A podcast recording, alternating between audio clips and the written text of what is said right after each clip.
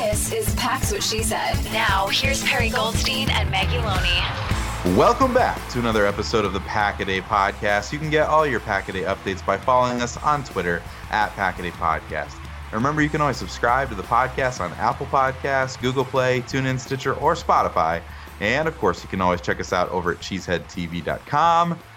But this isn't just any Packaday podcast show this week. We are doing a crossover episode like we're an early 2000s sitcom, and we're joined by our co host on hiatus, Maggie Loney, to bring you Packaday and Pack's What She Said as a joint episode. So, talk about a Christmas miracle. We're excited to be here for this. So, of course, I am Kyle Fellows. I'm joined by both co hosts this week just like old times, Andrew Mertig and the aforementioned Maggie Loney. So, uh, starting with Maggie, good to have you back. How are you?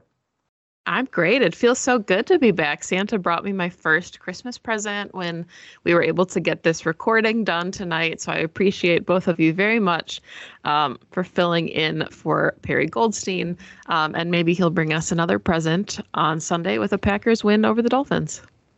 Yeah, this is really exciting. First of all, I'm really excited for the listeners of Pax What She Said to be super confused because Kyle decided to go with the hard Pack Day podcast intro. Listen.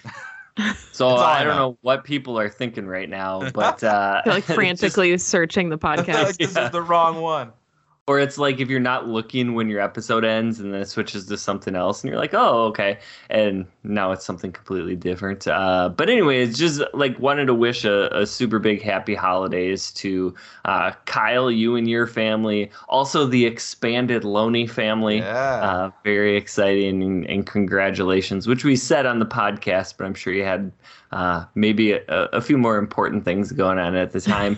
and then just hoping that whatever you celebrate, uh, hoping that everybody has a fantastic and restful holiday season. You know, the Packers, of course, had a pretty respectable win versus the Rams on Monday, but things get really tough now. This isn't the Bears, it's not the Rams. The Packers need to take another step to deal with a team as talented as the Dolphins on Christmas Day. Yeah, football on Christmas is uh, kind of fun. I refuse to let the re- results of a football game taint my Christmas day. So I need the Packers to win this one, right? Otherwise, I'm just going to have to go full fledged into focusing on the fact that the draft pick will be higher. That's how I'm planning on dealing with a potential Packers loss. Got to have a plan. But we don't want that. We want the W, we want the playoffs or at least we want the hope of a playoff game, right? That's where we're at. But uh, we are back with another Friday round of key matchups and X Factors to help y'all get ready for this week's game. As we always do, we're going to dive into the Dolphins this week, uh, their roster, and talk about which matchups are going to be tipping points in the game. Uh, but then, of course, at the end of the show, we're going to share those X Factor predictions as well. So let's go ahead and get started. Uh, Andrew, what is your first matchup that you're going to be watching when Green Bay travels south to Miami for this football game? Yeah, I'm going to start out with an easy one, and that is Tyreek Hill versus Jaire Alexander. I, I picked this exact matchup last year when the Packers played the Chiefs. Um, and in that game, if if you don't remember, Hill was held to four catches for 37 yards, and I'm sure Tyreek is out there trying to attempt uh, to exact his revenge. So it, it will be a fascinating to see how Joe Barry approaches this matchup. Alexander doesn't usually get to like travel with a wide receiver, but you know, it, could this game potentially be an exception? Um, Hill is currently the number one rated uh, graded wide receiver by Pro Football Focus. If you're into that, and I think the Packers are going to play a ton of off coverage zone and just do their best not to give up explosive plays over the top.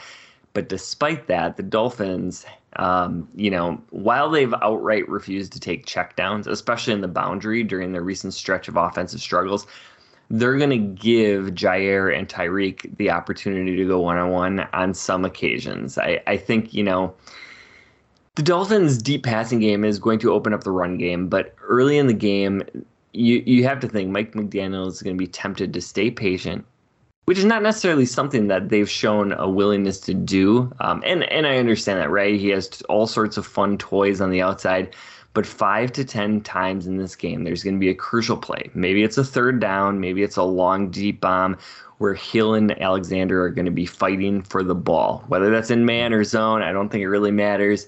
The winner of the majority of those matchups will flip the balance of this game.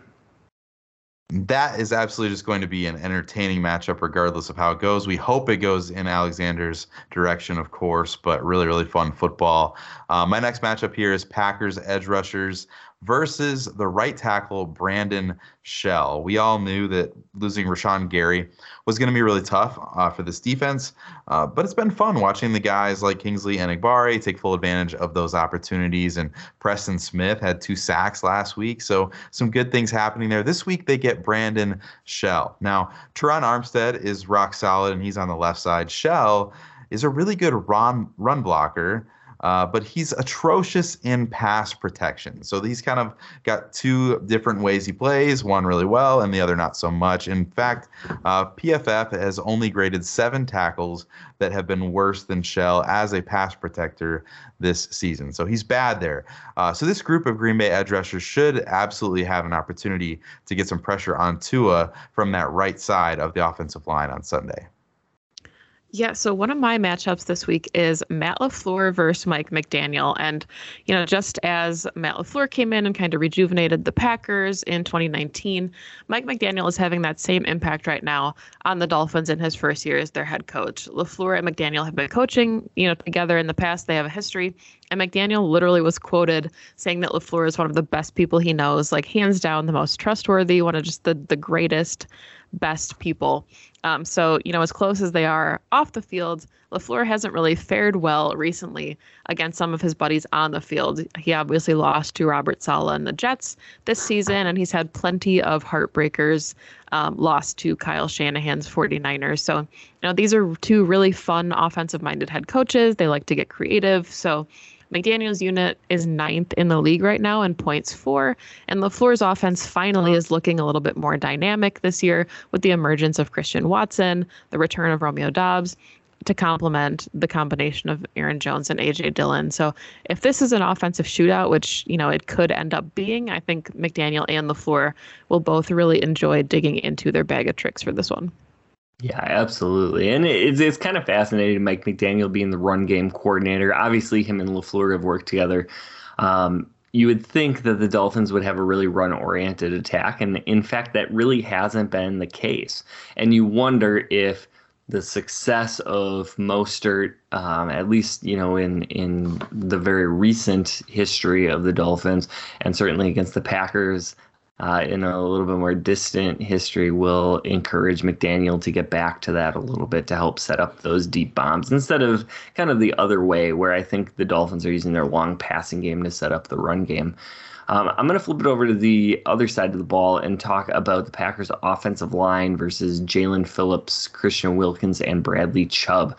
Uh, and the Packers' offensive line, they've been playing significantly better over the last month. There's a possibility that we could see David Bakhtiari. I don't think that's very likely given.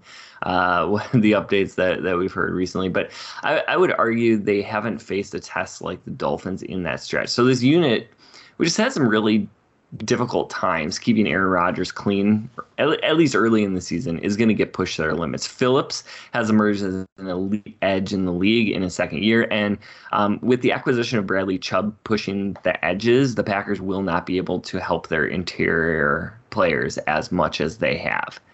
Enter Christian Wilkins, who pushes the pocket about as well as any defensive lineman in the NFL. The offense can really help out the line by dedicating itself to the run game and quick passes. Um, we know sometimes they've been successful with that, sometimes they haven't. But the Dolphins also possess depth. You, you look at former Badger Andrew Van Ginkel. He's having a really nice career. Uh, of course, everybody knows about veteran Melvin Ingram. He provides a threat on the edge, even at his advanced age. And a name most of you probably haven't heard of is Zach Sieler. He is one of the best run stopping defensive linemen in the entire NFL. And of course, that doesn't usually come with a lot of publicity. But Sieler, even though he's kind of just a pocket pusher in the pass game, is going to affect how the Packers react to the pass rush because um, if he's effective in helping them helping to stop the Packers' run game, those pass rushers are going to have a chance to really eat in third and long situations. So, if the Packers' offensive line is, is good in this game, they will have a chance to score enough points to keep up with Miami's offense. If they're not, that's going to spell a whole heck of a lot of problems. 2400 Sports is an Audacy company.